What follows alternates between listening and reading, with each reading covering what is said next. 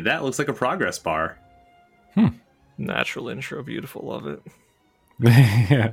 Well, this is this is this is the future. This is what the kids want. Justin has They the also like face that I'm thinking yeah. of. Are we going off of this, or is it a? Yeah, yeah. And then we go. no, we don't. We don't clap around here. Uh, how's it going, everyone? Welcome to another episode of Soapstone. My name is Jake. I'm joined by my co-host, as always, Dave and Justin, because you've already heard him at this Hi. point.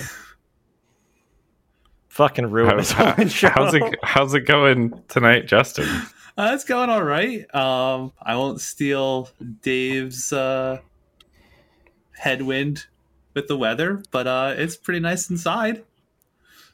Yeah, bro, I'm I'm a little bit behind on the headwind, if you know what I'm saying. Um, I don't know what that means. it means I haven't really gone don't know what in a you're while. Okay. I was like, I'm sure this is a drug term. Um, yeah, I don't know. I mean, are we all doing good? Yeah, I know. This, this We, is we've fine. we've had some technical issues starting up this time around, and then we've been a little bit giggly and dumb beforehand. So I hope that carries Mhm. over. Most of us are sober. I think. All of us? yeah, at least 33% of us. I haven't touched alcohol Repeating, since I was course. last at Justin's house. I had sake two nights ago. But Dave, you guys are recording with the same microphone. I know. Anyways, this is a podcast where we talk about video games. Sometimes we have guests on. That's me. That's this is one of those times. Um, it's not always the best. Especially with It's mine. usually Oh, Jesus No. Um, it's usually it's usually pretty good though. The main thing is just content, right? Like people help us with content more than anything. So thanks for showing up, Justin. Hey, no problem. I'm here to, Yeah. to wax poetic about a video game that recently came out. That's good because I'm not. all right. Uh, Justin, do you want, video- video, to say what- what video game that is in case people can't read the fucking title? Uh, so I'd like to talk about Monster Hunter Rise. Pass. Uh, Next, what do you got? So yeah, that's next idea. You played anything else recently before Uh, Nier? uh, we fall back on that? Nier, yeah. Well, this is How'd you the like new? Nier, right? Nier The re- Replicant. rema- the remaster. Hmm. Re yeah, Remake? remaster, not remake, because it's the same game. It's the re-applicant. Regestalted it? Oh my gosh. Yeah, that, no wonder they didn't use that name for the second one. I'm glad freaking they weird. used a memorable series of numbers. it's the square Ridiculous. root of 1.5. Huh. That's I'm sure that means dumb. something. I, I don't This is- like it. I really don't like this it. is this is a Kingdom Hearts thing. That's that's what it, this is. Well, how far are you in it? Because I think Jake has yet to pick it up. Is that correct? No, I haven't. Uh, I've played through as much as I'm going to play through, which is, means I've officially beaten the game. But where are you at Oh. now? I did the there is a a time skip, a very anime time skip, um, and that's Mhm. basically where I am. Um, I know things that are going to happen because I did not expect to be able to actually play this game. Yep. Same. Um, no. so I had watched a video back after beating Automata, I believe. Um, Gotcha. and I have more a memory, world. and Rachel is disappointed in that memory Oof. because Yeah. she played the game and I remember more about it than she does. Yeah, you hate to see it. So, how do you guys feel about Monster Hunter, though? That's another game that came out recently. It's great. Cool. Yeah. All right. Well, thank you guys. Uh, if anyone has ideas for future episodes, um, elaborating a bit off great. I know that we've had an episode. this is me stretching my memory back. We've had an episode on Monster Hunter World. And by stretching my memory back, I mean we literally talked about this before we started recording. Um, and Monster Hunter World was the first Monster Hunter game that was playable. I Not like to me, just in general. yeah, I can understand that. So, as someone who's coming from Monster Hunter World, how does how does how does Rise work? I mean, like the graphics are going to be worse. I mean, I mean, that, We're that is the gamers. thing. There's it is mm, a different stylization. Um, it is definitely f- a more Japanese themed um, Mhm. and also you know switch limitations like you were alluding to. Um, but it definitely takes a lot of the game design improvements from World and simplify some of them even further. Um, not necessarily to the detriment, but there's definitely a lot of instances where uh, Rachel and I found us kind of missing some of the attrition uh, that we had to deal with in previous games. Um, so I started with 4U on the new 3DS. Um, Rachel has played all of them. Um, Oh my god. Good G's. uh, and so there's there's definitely things like oh yeah we had to used to do this or we had extra options here that we no longer have but they didn't really add anything to it um, Right. but it is definitely the next generation from world so it's taking a lot of the things that were improved and liked from world and then elaborating on them But let's not go into specifics. Uh, All right. Well, we could jump around, right? Yeah. I had a chance to play the demo uh, with you guys when it Okay. initially came out because Rachel's like, "Do this," and she threw something at me, even though I don't live near you guys. Um, Right. But I think there were two bosses out. So there's like you go to the main hub, and then there's like two missions you could do at the time, yeah and that was free to try on Switch. So I did. Um, but yeah, it felt very quick in comparison to World that felt a lot more weighted. Because Right. like you're zipping around on a mount immediately, which you had to unlock in World, and then there are other little things you can get for boosts, and then everything just felt very streamlined and quick. Do you unlock a mountain world? Uh, when you get the endemic life up to a certain point on each map and possibly complete a quest uh, with the uh, palicos, you would then be able to call a mount. Um, it basically moved at the same speed that you did, which is where it deviates a little bit here in Rise. Um, but you could do things like sharpen while on the move, and it would automatically. Pa- it was basically a taxi.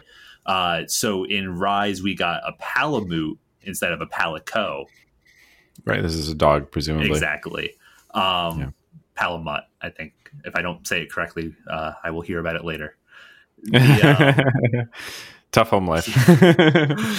the uh, but you completely control the Palamut when you're on it. Um, it even has a drift boost, um, kind of you know Mario Kart like. Um, so it is very quick at getting you from point A to point B. Um, Hmm. I personally don't actually use that. Um, there's another movement mechanic that they introduced that I am a big fan of. Um, Wave shine. yeah, uh, wave Yeah. dashing. Yeah. Wave dash. Yeah. Yeah. Uh, no, so they introduced uh, what they call wire bugs, um, which have a Mhm. lot of combat, but also general movement uh, things that they facilitate. Um, and so basically, you're just zipping. It's it's how every game now has a uh, has a, a slingshot, like a yeah. Where is it Spider Man. from? yeah yeah. Or do you, are you talking like a grapple?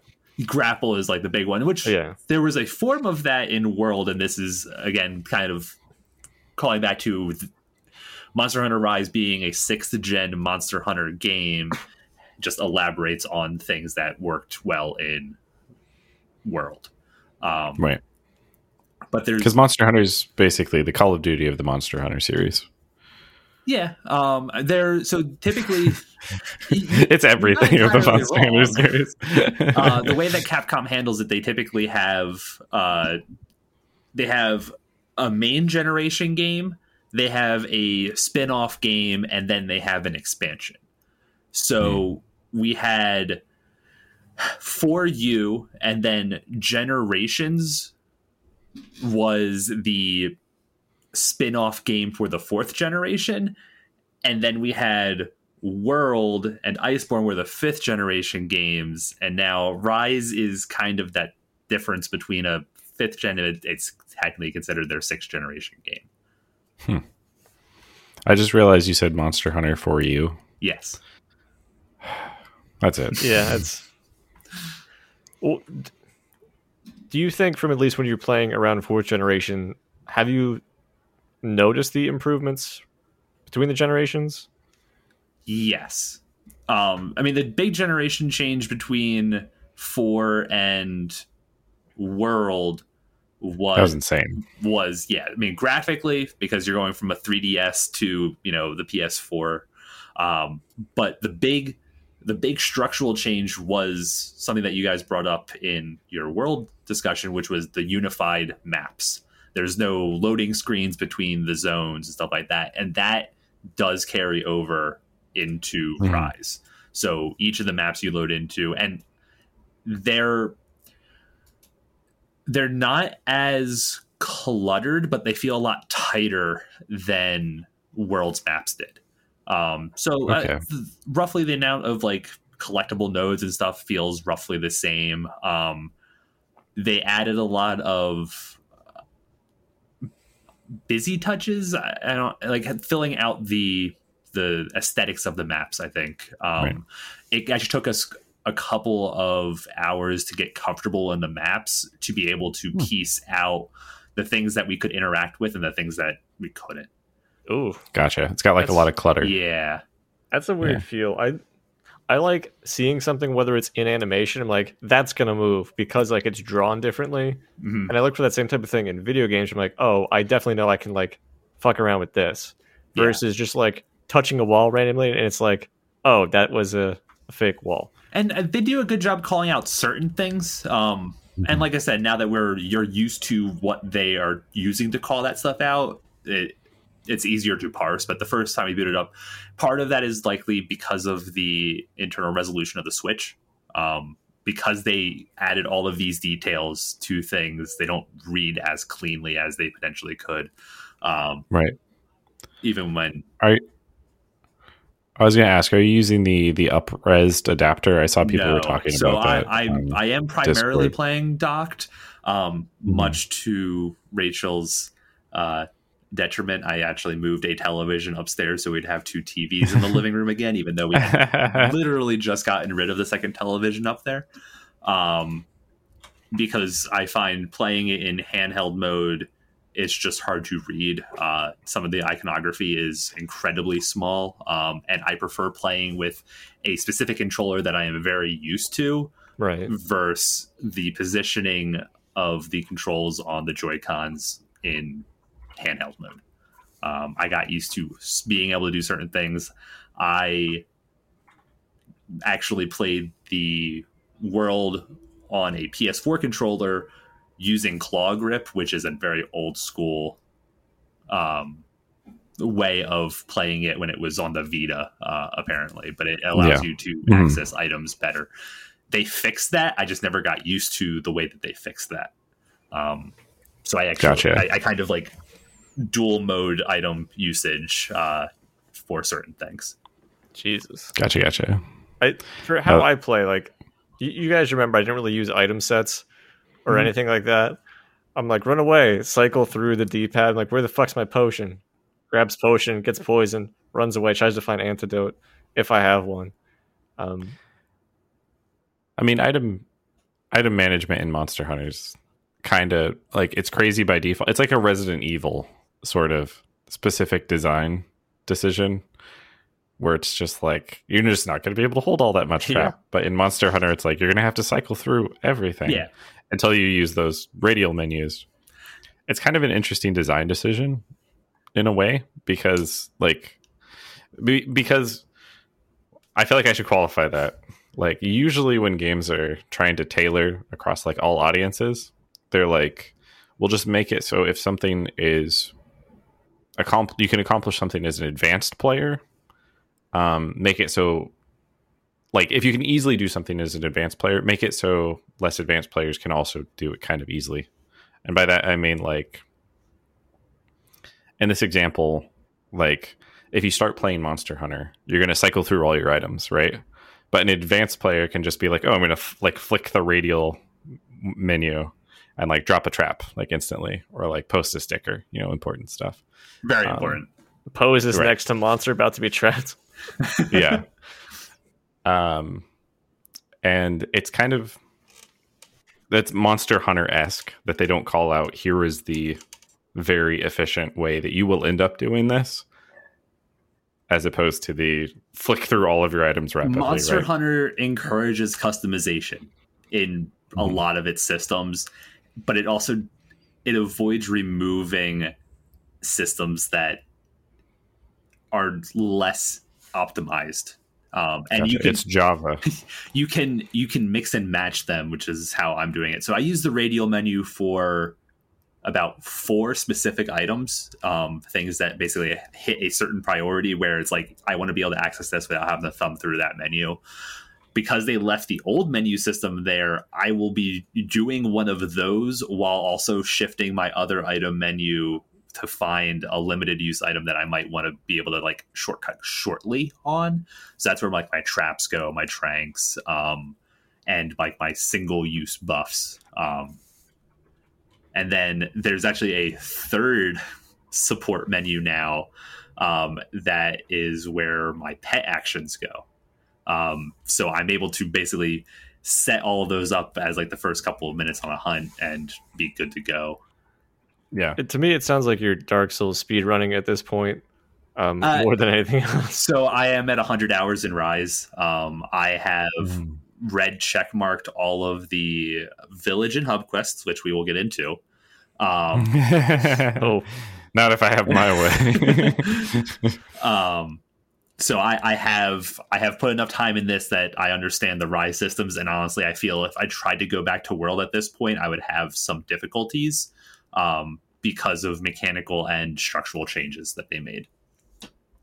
Mhm. Um, so one of the things that I actually like that they brought back from older uh, Monster Hunters is they separated out the quests. So in all quests pre or all Monster Hunters previous to World, there was basically what was called a village um, or single player Resident story, um, and then there was the hub quests. And basically, the village quests were a glorified tutorial, um, which is basically kind of how low rank and World worked. Um, but you can never do village quests in co-op. right. Um, hub quests have low rank and high rank, and are always considered uh, co-op. In previous games, that was a detriment because all of the monsters had fixed HP. They did not scale to the Okay. They didn't scale. Um, so the hub quests were just always harder. You always wanted to try and get multiplayer for them.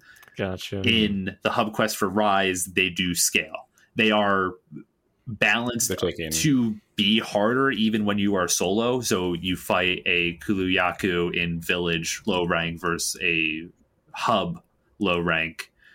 It's going to take longer to kill that hub Kulu-Ya-Ku. Um, Right. They kind of want to incentivize playing with people in that mode. Yeah. Um, but you're not locked out of them. I remember trying to solo some of the uh, high rank hub quests in 4U and possibly even G rank. And even when we had two players, they always balanced them around three players, three ish. Yeah. Um, so y- it was very hard if we weren't able to get like Rachel's brother involved in those hunts and stuff. It just ended up taking longer. So I do really Right. appreciate the scaling, and probably one of the main reasons why I've gone through and completed all the quests at this point already is because of that. Yeah. Yeah, I, I can't imagine playing the game alone. Like I've definitely had to for some expeditions. I'm still Mad World, but I really enjoyed the multiplayer aspects of it because like sometimes I was bad with items or I wasn't the best at DPS. So it was nice to have other people to like round off my faults hmm with their strengths. Or Yeah. it could just rotate. Oh, I'm poison. Cool. I'm gonna go deal with that. You swap in and take a little more focus and aggro. Yeah, the main thing was literally just like getting a breather, right? Like when we got to Nergigante, it was like, am I just gonna get cut down repeatedly Roll by this guy because I don't know his moveset? like if you're playing in multiplayer, you didn't have to have necessary necessarily. You can be carried. Is basically what I'm trying to say.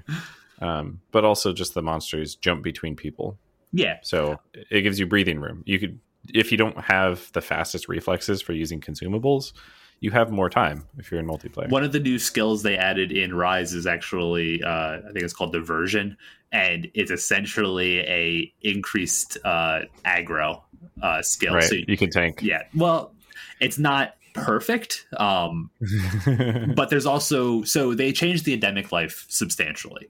Um, they got rid of the mantles. Mm-hmm. we should define that, Oh, I think, for people who haven't played Monster Hunter.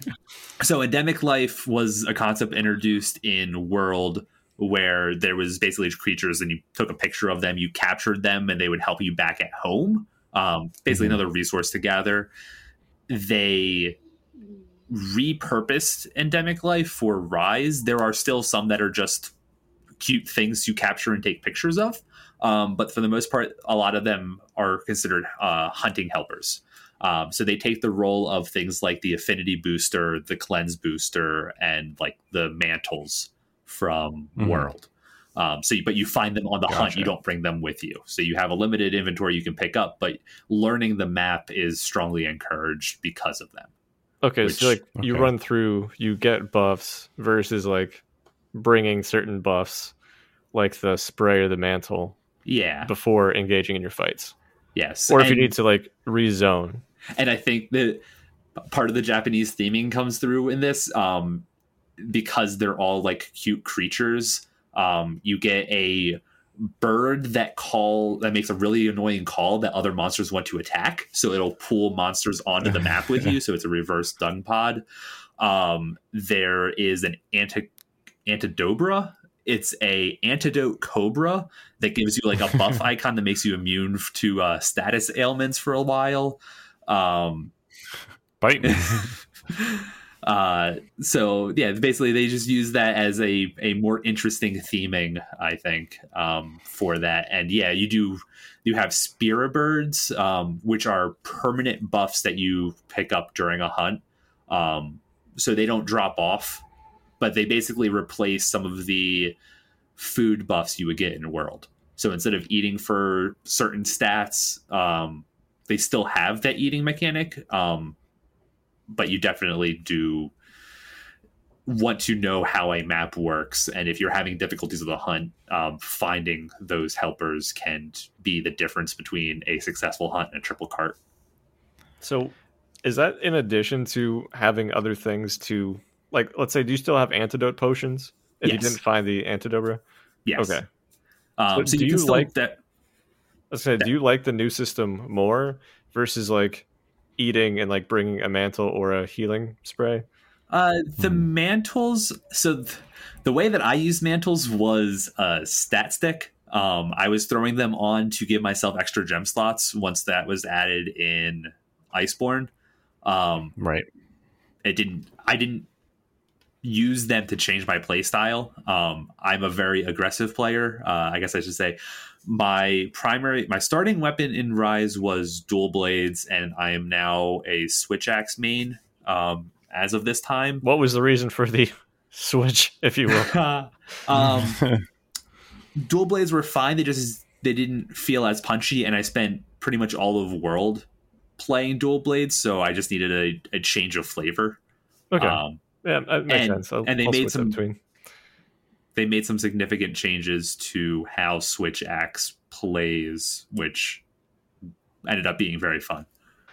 We'll cut this part, but I'm not hitting stop at this point. Keep it going, Justin. What are you talking about? So Switch Axe is what I've been playing uh, mostly, and the the big changes that they added are really damage based and how it feels. Um, so the Switch Axe has what they call an amp meter. Um, you have to do a certain number of hits in sword mode, and you build up amp meter. Um, previous in world, you basically always wanted to use a power file. It was just a stat on the weapon. Um, Mhm. but they made it so that different files charge amp at different rates and since amp gives you extra damage pretty substantially you want to try and be in amp phase as much as possible so the non-power files actually became more useful because you can get into amp quicker um Is that an ele- add- is it an electric guitar? Is that the joke that they're making? uh, because it's a Switch It's axe, right? yeah. Yeah, and it has, Yeah, has it amp. very well could be. Um, Yeah. We don't get the the musical instrument version though. I know Rachel's played some hunting horn, um, and some of those look real cool, um, or really disgusting, depending on uh, which monster you made them from. Yeah. Dude, dude, I created a weapon out of your snoot. Sorry. yeah. Um, and they added some new skills that make once you have it makes Switch Axe feel so much better. Um, theoretically apply to Charge Blade too, but I haven't touched Charge Blade since. so, did Rise. they keep the weapons and weapon sets from previous games? Like, have Uh, they mostly stayed the same, or are they still like modifying and evolving them? Uh, they always seem to change exactly what skills and like how the decorations work and stuff like that between uh, games. They really won't change a lot of that inside a game, like during patches. They'll just keep adding more to kind of fix some of those problems. Um, but you kind of get a rough idea of like, okay, a Rathalos set is going to be focused on fire attack and base attack. Um, Right. a a Basarios is going to be this. Um, so when they start announcing new monsters coming in in patches, you can kind of get an idea of what skills they're probably going to focus on, but you never necessarily know exactly how much it's going to give her a certain thing and stuff like that. Right. When you say new monsters, you mean monsters that have been in the series for like 20 years. Yeah, right? yeah, yeah. Call of Duty. Sorry, NBA 2K. Sorry, I'm thinking of FIFA. Uh, um, but no, they there was a decent number of legitimately new monsters, um, which some of them have been real fun. Uh, right. I don't want to name names and spoil things, but right. there's They'll come uh, for us. yeah, um, and then but they always bring back a good share of monsters. There's fan favorites, um, Mhm. and those those monsters that they bring back had skill sets that they'll still kind of emulate with Right. whatever the new mechanisms are. It is. It is kind of a uh, a core part of Monster Hunter that like the skills you sort of used to like the the nature of monster hunting tends to persist between Yeah. them. Right? You're always you always have a leg up if you played the previous games. I, I think when we when you first uh, when we were first suggesting this episode, um, I mentioned Monster Hunter is really interesting because it does actually form rituals. Hmm Um, there is the make sure that you eat, make sure that you pet the poogie, which unfortunately there is no poogie in this one. Yeah. So uh, this is the reason I haven't picked it up. Yeah. yeah. Well, you can't pick up the poogie. That's not what, it's what Jake's saying.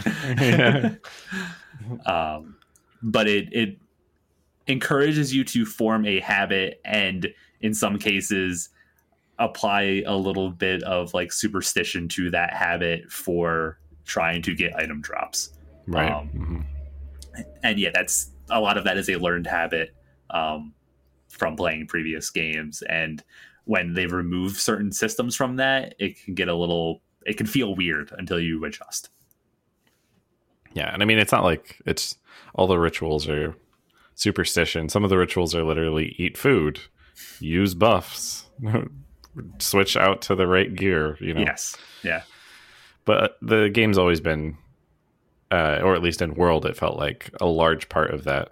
Literally someone on Steam just started playing Monster Hunter World. I find that funny.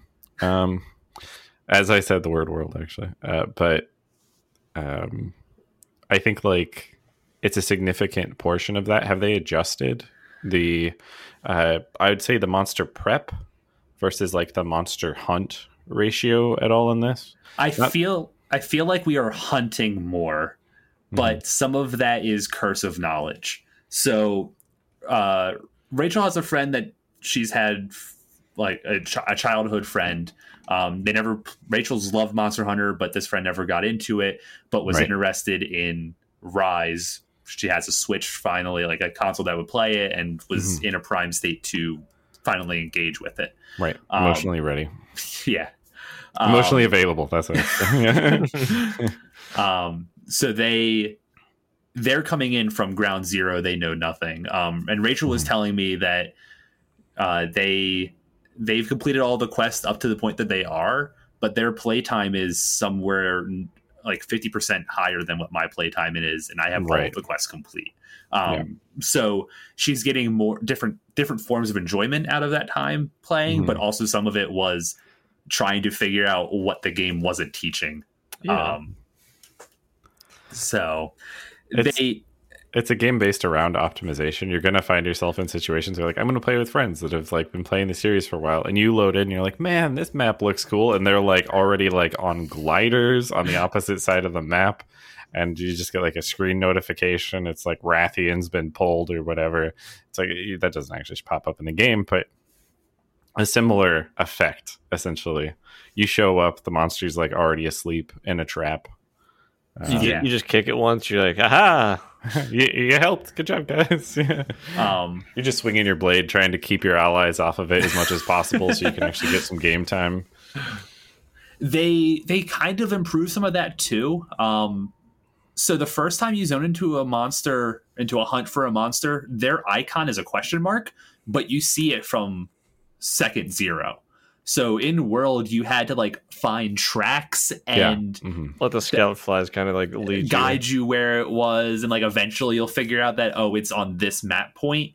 Um, but there's essentially none of that. It's just information that's given to you. the The assumption in the lore is that you're from like a high class hunting village. Like Right. from day zero, you were raised to be a hunter, and there are scouts constantly looking at these regions, so they know where the monsters are, and they only send in the hunter once they need to take care of it. Basically, Gotcha. um, You're not like one of those poors that has to use scout flies. Yeah.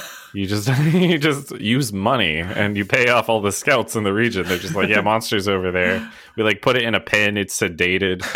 like just just go smack it a little bit and it'll just start throwing scales and gems at you yeah, um seeded by the, the scouts.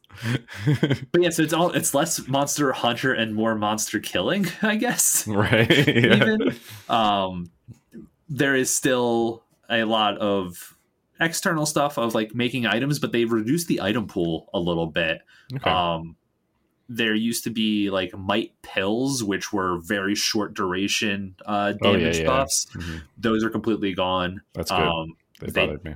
they do still have uh dust and uh the seeds stack so there is still optimization from item usage there but it's one less thing to juggle and it was if you're in a solo speed run it was very hard to use those pills because like they're like 15 second duration Right. It was waits for the three waking up a minutes. monster with a bomb, and that's Yeah. it. Yeah. So th- they were primarily used by a like hunting horn player that was running wide range would use the pill while the uh, switch axe users were doing ZSDs and terminology Yeah. for terminology's sake.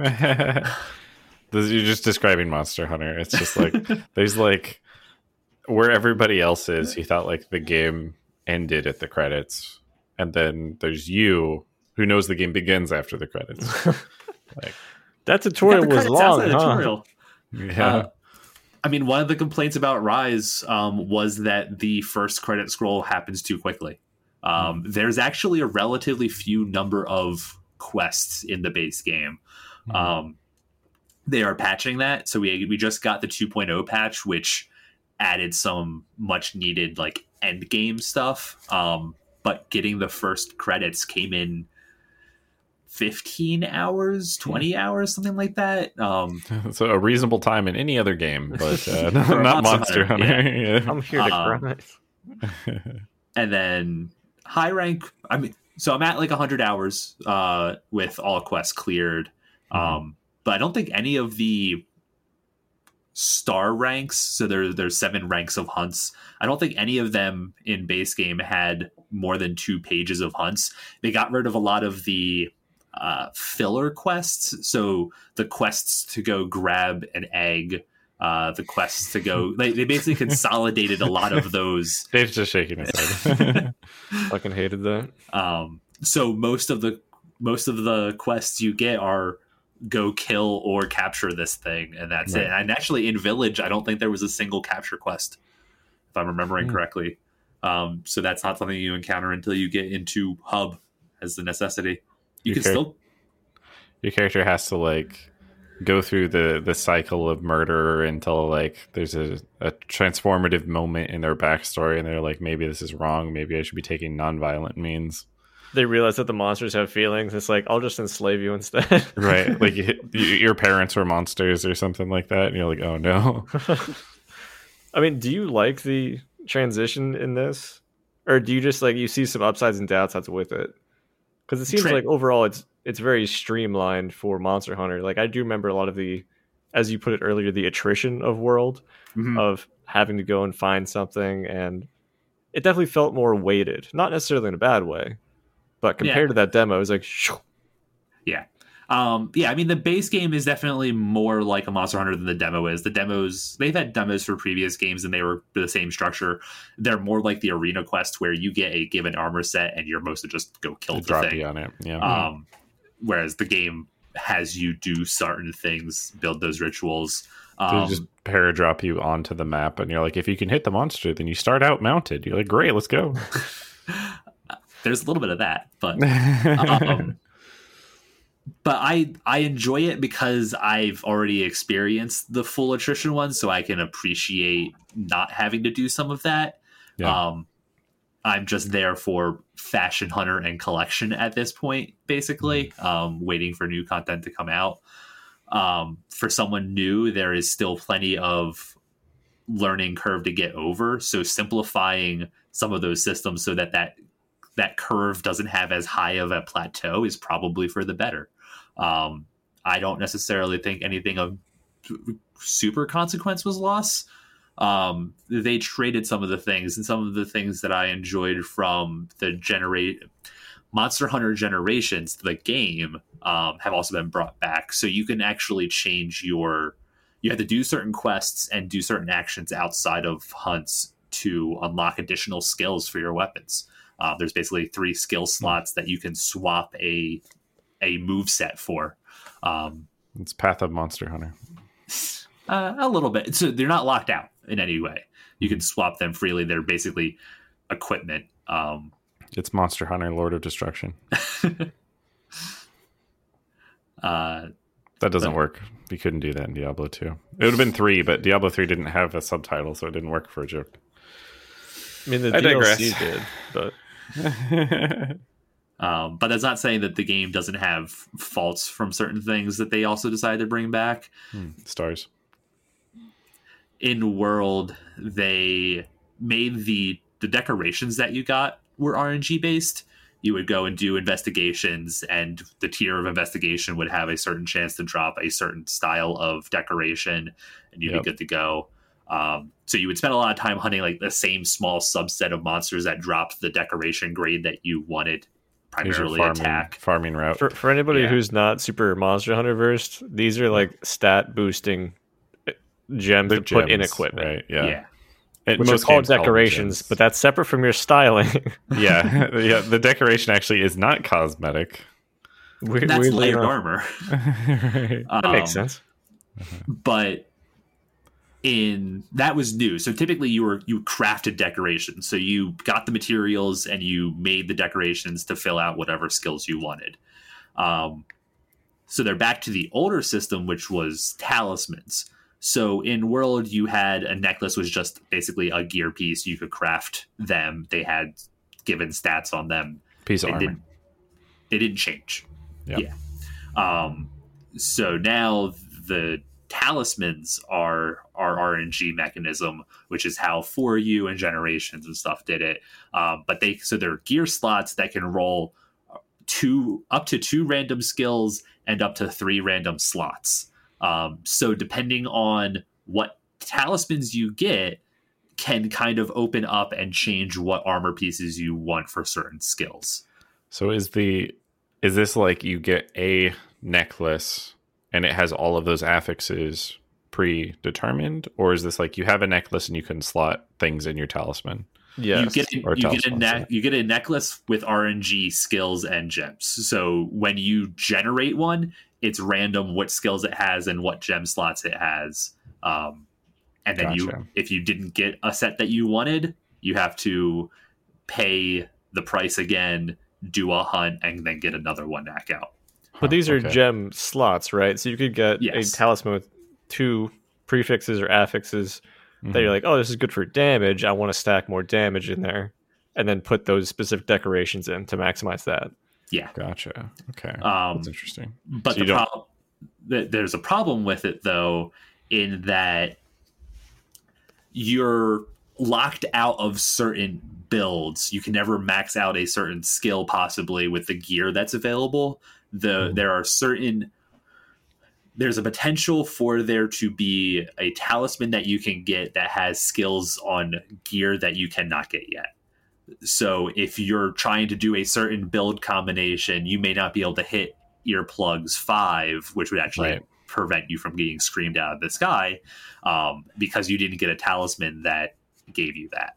Um, right. Which was the same in Worlds, right? Like Yeah, they just the- had a lot of gear with a lot of different yeah effects. Um, So and covered it. because because we are still like early in the patch cycle, there's a lot of gear that has the potential of getting added to allow that building. And when 2.0 came out, which was their first uh, patch a month after release, um, that kind of filled out a lot of those options. We actually didn't have decorations for certain skills, so you needed a talisman with X skills on them to be able to kind of hit a end game gear set.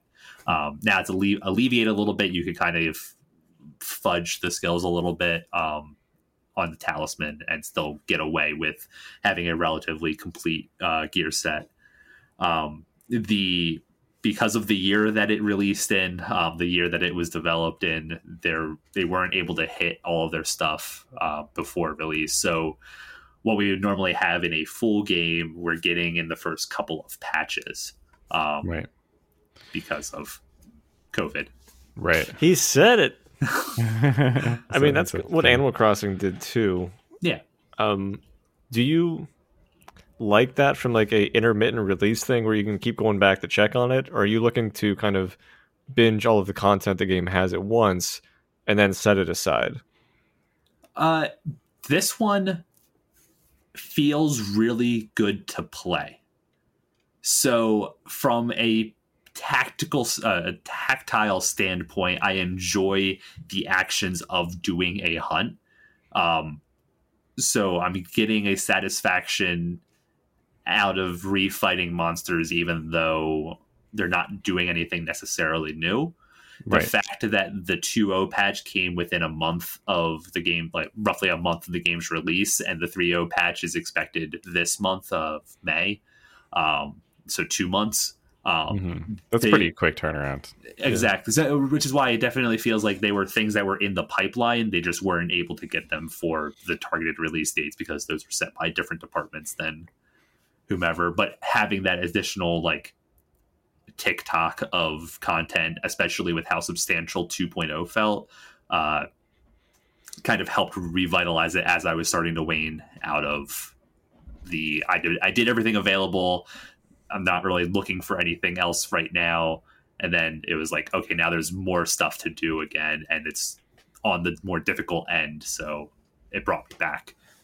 And that's very much like that's the Monster Hunter content cycle, anyways, right? Like they're never like, all right, we release the game and that's it. Like, get ready, hope you guys want to see the next one in a couple years. Like, they're just like patches, and like this one has Street Fighter characters, and this one has Mega Man, and this one's like a holiday event. yeah they they're back to the handheld style with that a little bit. They're mostly going to be tied to event quests probably. Um, but those event quests don't time out like they did in world. It's a little bit less games as a servicey uh, at least as it feels right now. Um, but also no subscription and stuff like that. And we are 100% expecting a g rank slash ultimate um, game release in a year and a half time that will add the next rank that's above high rank. Gotcha. So, are you expecting, I guess, them to kind of weigh more heavily on new monsters for this, or also bring back some old classics for this new G rank? Uh, they're always going to add some new monsters, and I think that there's certainly some interesting things they can do. Um, one of the new monsters in Base Rise uh, uses a system very similar to our wire bugs. Uh, one of the, the movement mechanics that we have. Um, so that was fun. If they had more monsters do stuff like that, I think Right. there's um, and they have a good track record for originality in their monster design. Um, it's just how much effort they'll dedicate to that. Um, Right. I so I I actually have a question here too because the convenient right and that we're doing this sort of like Q and A format. Um, so Monster Hunter World was the game I could get into for multiple reasons, but one of them was that it was released on like a major powerful console first. Obviously, it came out, and then I played it on PC too, and it was really nice to be able to play it on PC. And then immediately after, they're like straight back to the handheld. Do you know why they expanded the audience for World, like the platform that they were, the platforms that they were deploying to for World, and then immediately kind of like pulled back to handhelds? I don't have the release? the exact details, but we are expecting a PC release for Rise. Hmm. Um, so there is going to be a PC port for it. Um, I'm assuming Nintendo was like, "Hey, we want some of that Monster Hunter stuff," and also Right.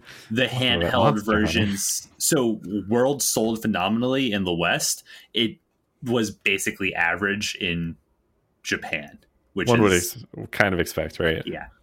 Um, PC so- gaming's not like massive.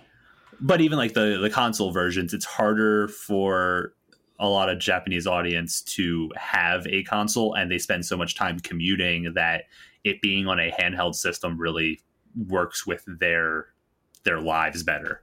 Gotcha. They can, okay. they can squeeze in a 15 minute hunt someplace, um, whereas you can't necessarily do go home and squeeze it in. Um, Right. I'm just gonna keep using this phrase. I literally tried not to laugh into the mic for that second one. Uh, no, yeah. No, that's I mean, fair. I just figured it was market saturation and kind of getting more so in bed with Nintendo because they're fucking huge. I think they've always had a good working relationship with Nintendo. It went from Sony to Nintendo for a while. Yeah. um, and I'm sure Nintendo possibly. I, obviously, I'm not uh, privy to any of the details. To pretend you are. Yeah. Just say things authoritatively, and uh, Um, most people won't know. but there was probably some kind of deal where they always planned on having a mobile release too. They just wanted to see if they could break into the Western market by going for a full console release and stuff like that.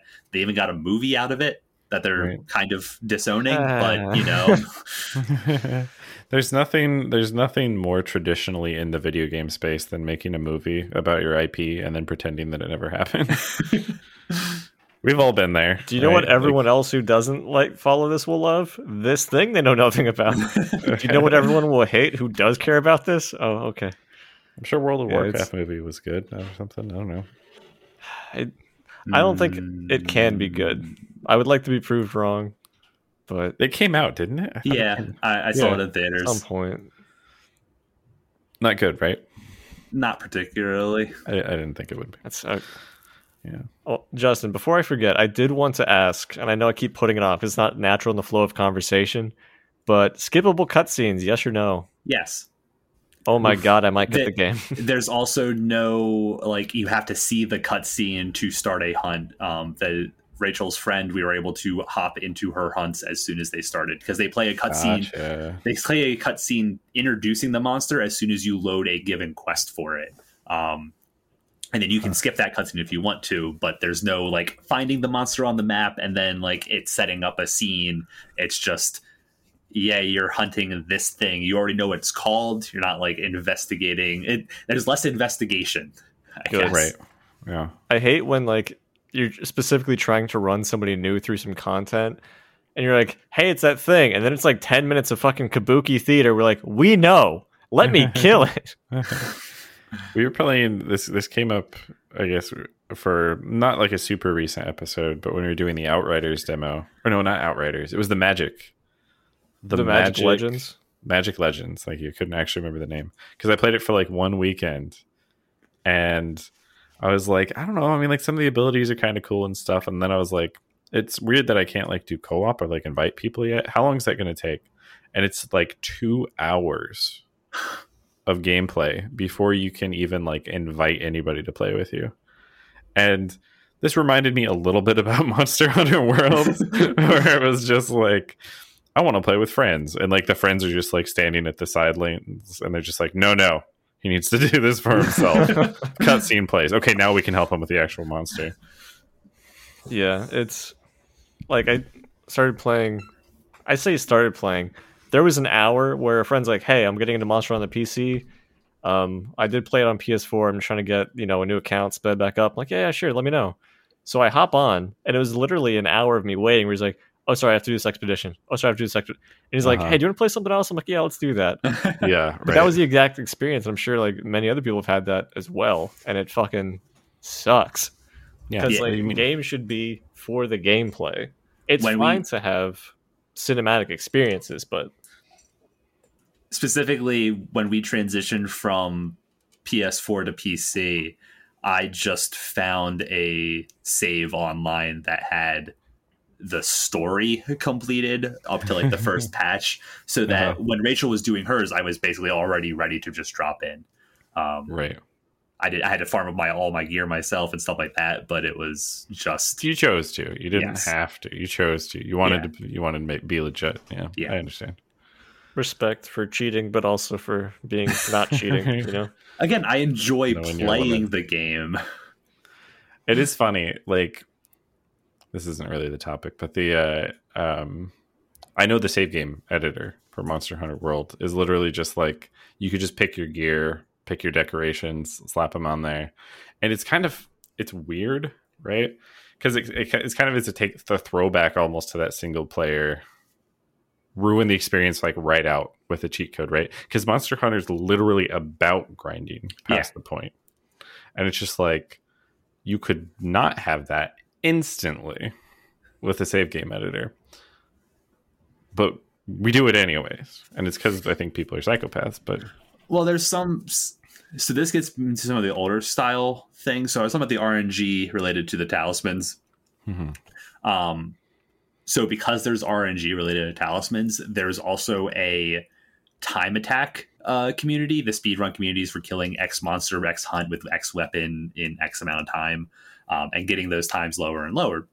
speed run communities, um, but because there's an RNG mechanic to the gear that you have access to, uh, there are people that will smurf a talisman that has really good skills theoretically possible in game Ah. not necessarily attainable in game gotcha. Huh. so is that like a split amongst the community of like, well, they're, They're- not really 100 percenters; they're more of like any percenters. But there's like three things that people are talking about trying to do but uh, trying to curate that and stuff like that it's just basically youtube videos right people post videos of Yeah. i killed this guy and you take that for what it is but there's even a a, a charm editor for the switch version um, yeah. so Game Shark. Power to the players. man, I- I gotta say, I do kind of miss some of the chaos and customizing your pets and having cool armor sets of Monster Hunter. Mhm. But at the same time, it is so much chaos. like I just remember a lot of grinding. Like you'd you'd hop on, you'd probably spend two hours uh, running some hunts with people, and that was maybe like four or five missions. Well, it's kind of like the people who are really into Monster Hunter are like they're circuit runners, and they're like continually going around the track, and you can kind of like be like, man, that looks kind of fun. Like, looks like they're getting a good exercise. They're killing monsters as they run around the track. I want to like jump in, and you jump in for like a lap, and you do like another lap, and you're like, hey, you know, how long are we gonna be running here? And they're like, we're never gonna stop, and so you're just like, I'm gonna go play StarCraft or something for a little bit, um, and then they just keep playing and they keep hunting, and they're on this. They're on like Monster Hunter Rise while you're still on World, and you haven't even like finished beating Te- Teostra yet. You know, it's like, and and people have told you to check out Iceborne, but you're like, maybe I'll get around to it sometime, and it just never Uh-huh. happened for you. so weird who would tell you that yeah, this is a purely theoretical analogy, it's not grounded in reality. But yeah I'll, I'll i'll just keep doing my like 10 minute hunts of seven stars and you guys just join up anytime right right? Yeah, let, me, let me cue into this. It is crazy though. Like real talk for anybody who's not super Monster Hunter versed, ten minutes is insane. Um, a lot of I think historically, Monster Hunter has capped out at 50 minutes. Is that correct? Correct. Yep. So you have a total of 50 minutes to prep, do whatever the fuck, kill a monster, and harvest their organs, and then you're done. Yeah. At 50 minutes, you're hard evacuated. So if you can beat something at what is currently the highest tier in a game at 10 minutes, one fifth of the allotted time, that is insane. You're probably that really cheating. speaks to Justin's skill as a gamer, gamer pride, but also like how much quicker the game has gotten. Yeah. Well, so bringing up that point, the Rachel's friend they were talking about earlier, the monster that I was farming before coming up here to do this podcast. Um, I- We, for we stopping always do make our uh, guest prep. yeah. by. yeah. Um, humble brag was uh, I did sub ten minutes. I had some refights that are a little bit longer than ten minutes. Fine, whatever. That Uh-huh. same monster, um, the person who had just started, actually did legitimately time out the first time she encountered her. Right. Um, it has it, it's it's the intro quest to the highest rank. It has a whole bunch of new moves. It has more limbs than Mm. most other monsters do. Um, spoilery, not It's a spider. it's a it's a Hydra.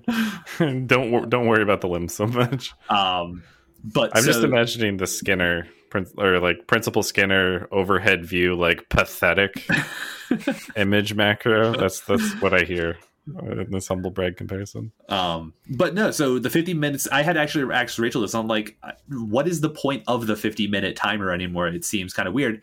And Yeah. like in World, there were investigations that had a 15 minute timer, which felt tight. A lot of circumstances, you were killing elder dragons with one cart in 15 minutes, or you failed.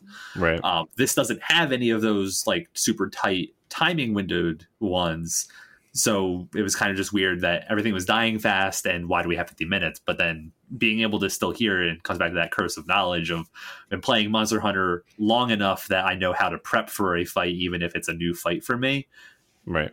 compared to somebody just coming in from the ground floor. It's it's a very I can I can back you up that there's a very big difference in pacing between clearing a monster that you never encountered for the first time in a game where you don't know the shortcuts to how to do things and uh Justin's gameplay. If I can get 10 more raw damage out of this, yeah, I'll take that. Thank you. yeah. And I'm It's- like, what's raw damage? right. It's just due, due to sheer benevolence that he that he shows up for co-op. I think because like the I, I realized the monster um, hit points scale up with like more people in play, which is nice. It's better than the opposite like you described, where it was always Yeah. scaled like for multiplayer. Um, but like sometimes just in the back of my head, I'm like, I'm probably doing like fifteen percent of the damage on this thing. this guy, this guy would have wiped out a pack of Rathalos if he was like running this solo right now. But it's it's it adds a certain layer of fun to playing with buddies though like that's true. it's Yeah. legitimately like rachel hates it but she has to cover me a lot of times playing with buddies, right? Oh, Yeah. oh, cover, gotcha, right, right. um and i enjoy that she she gives me additional openings that i wouldn't be able to exploit normally um, Oh yeah, and then there's just the extra chaos that dave was bringing up earlier of Mhm. i don't know what's going on and that means that this is more interesting right now yeah. Because if you're playing solo, the way I portrayed it earlier is like the random aggro, kind of like going between different, like the monsters focusing on different players at different times. That sounds like a straight plus. If you're just like, oh, I need time to take a breather, use a mantle, pop some consumables, whatever in Monster Hunter World. The trade off is for the high tier players, like our, our our podcast guest. It's like the monster is now less predictable than if you were just one v oneing it, right? Like a Diablos in the sand pit. oh yeah, You're if, just like, if it's oh, doing okay, a charge I- move, you're like that charge move is at me in this Right. line. yes You're like Oh, this it's is just like frame randomly seventy. turn and hip check you, well, that means that that hit value zone is now 10% of what I was planning on. Thanks. Yeah. It introduces variables, which is how programming works. There were probably programmers on this game. yeah. Really? That's Hot takes. Surprise. interesting. Oh man. Well, uh, as we have uh, come to the sunset of Rise, episode. I guess the game's still out. It's gonna have a lot of patches probably. There will definitely be content. What would what would your takeaways be for um, someone who's maybe just played Worlds or hasn't really played the series yet? Even maybe that's a more interesting question. I think more people have probably still not taken their first step into Monster Hunter, and maybe don't have the PC for Worlds, don't have a PlayStation, but like pretty much everyone and their dog has a Switch. I know I've seen their Mii's. Um, so, would you recommend Rise as an entry point into the series? Rise is a great entry point into the series. Um, all of the quality of life improvements have certainly helped um, get people through the content. Uh, there's the demo available, uh, which alleviates some of that. Like, do these what you see in the demo is what you're going to be doing the majority of the time. So I would definitely check that out. Right. Um, if you're even slightly inclined and you have the desire to pursue the game fully, um, the village quests make it your story, um, and they definitely lower the barrier of entry of actually playing with friends, which is always a win. I like the phrasing "make it your story." It kind of makes it reminds me a little bit. It's like you you, you really feel like the monster, which is good. Which is good if they if they get you there. I mean, Um, Jake, are you converted at this point? No, I'm never gonna Okay. never pick it up. No. uh, really, I said I'm just here for the content. Yeah, no. Um, I mean, realistically, I don't know because I still, like you said, it's kind of a joke. I still haven't completed Iceborne, and I find myself when I'm in a Monster Hunter type mood, like really enjoying Monster Hunter World. So if I haven't cleared that, other than the social experience and knowing that people have switched over to Rise, like what necessarily is my incentive to jump over and start over? it's really that social aspect probably um the the big thing is you're comparing iceborne which is no longer getting content updates so it is a complete game um Right. to rise where they are still adding content in patching things minor changes they don't make substantial changes in patches for like actual move sets stuff like that but Right, who you're yeah. going to be fighting is available um and because Iceborne is the world's version of Ultimate G rank. Those fights are harder from a base level than Gotcha. the stuff that you might be encountering. See, this is how you sell me on it. You say like Monster Hunter Rise is an easier game, and I'm like, I, I could maybe go for It's- that. You know, it's It, I don't. that's a good that's a good hot easier. take. We'll just leave on that. No, no, I'm just, I'm just kidding. Um, that uh, there was a lot of community complaint that Rise was too easy of a game when Oh, thank God. it first came out. Um, Maybe. Be- and it's I, I think most of that stems from the curse of knowledge that I talked about earlier. But Hmm. if you're looking for a something just to be able to fight and if people have to start commuting or your computer isn't available or you just want to sit not at your computer desk for a couple hours after do have you some know, beanbags. Yeah. um the switch version may do that for you What about you, Dave? I know that you like difficult games, and it sounds like Monster Rise is for babies. So Uh, I occasionally I appreciate the difficulty in certain things, like from a Dark Souls standpoint, because it's fixed, right? I don't have the option to pick easy, medium, hard. But when I'm playing playing a lot of other games, I'll just go in at like give me whatever the default is, so normal. Occasionally, if I'm like that was some baby shit, let me go back and try and flex. I'll probably bump the difficulty, but that's kind of few and Mhm. far between. right. Um, but I'm still not crazy to jump into Monster Hunter again. I really did enjoy the time I had with it, but I mean, if I was going to play, I would, I would have it docked and play on this monitor here versus just like the the small resolution Right. because I'd be drinking potions to not cure poison or something. But- I'd be drinking. I, I do miss some of the aspect of it, but I don't, I don't know if it's gonna be a, a pickup for me in the near future at least. yeah. just as a heads up we are not currently planning on double dipping for the pc release though That's so you either you play with us on the switch or you if you can't handle us at our best. the, the reason I'm kind of dissuaded from the Switch or the PC option, not knowing anything about this other than what you've told me, is because the graphics are less like high fidelity on the Switch version, unless they're like specifically upresing and then increasing texture quality and stuff like that on the PC. I almost like don't see the point actually, right? I'm going to be using controller anyways. Usually the reason I play games on the PC is because the graphics are a bit better. Like Since the uh, mm, Rise is built on the RE7 engine, there's a good chance that there's probably just some toggles they can turn on on the PC version to like increase foliage and stuff like that. Models right. probably you turn that wouldn't off change. anyways. Yeah, Those inter you, you can't see hitboxes if you're looking at like bushes and trees. Turn that to zero. No, no boxes are, always aren't accurate anyways. So I go to Andros tier of polygon in my fights. right. This is how the pros play.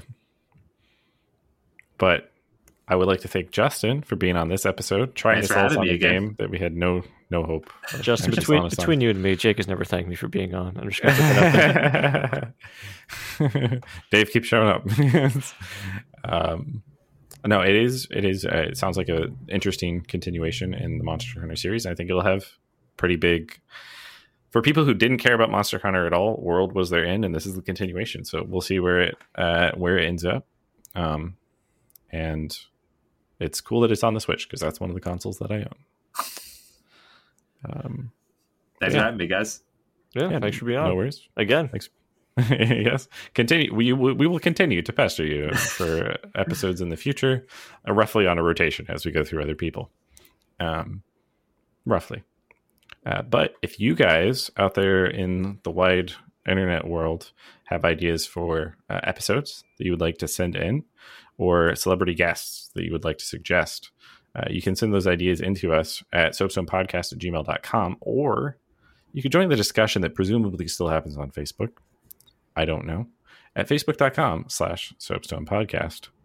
And as always, we'll see you in the next one. Have a good rise. Was that bad? Justin, you should probably say something to cleanse that palate. The sun is setting. Perfect.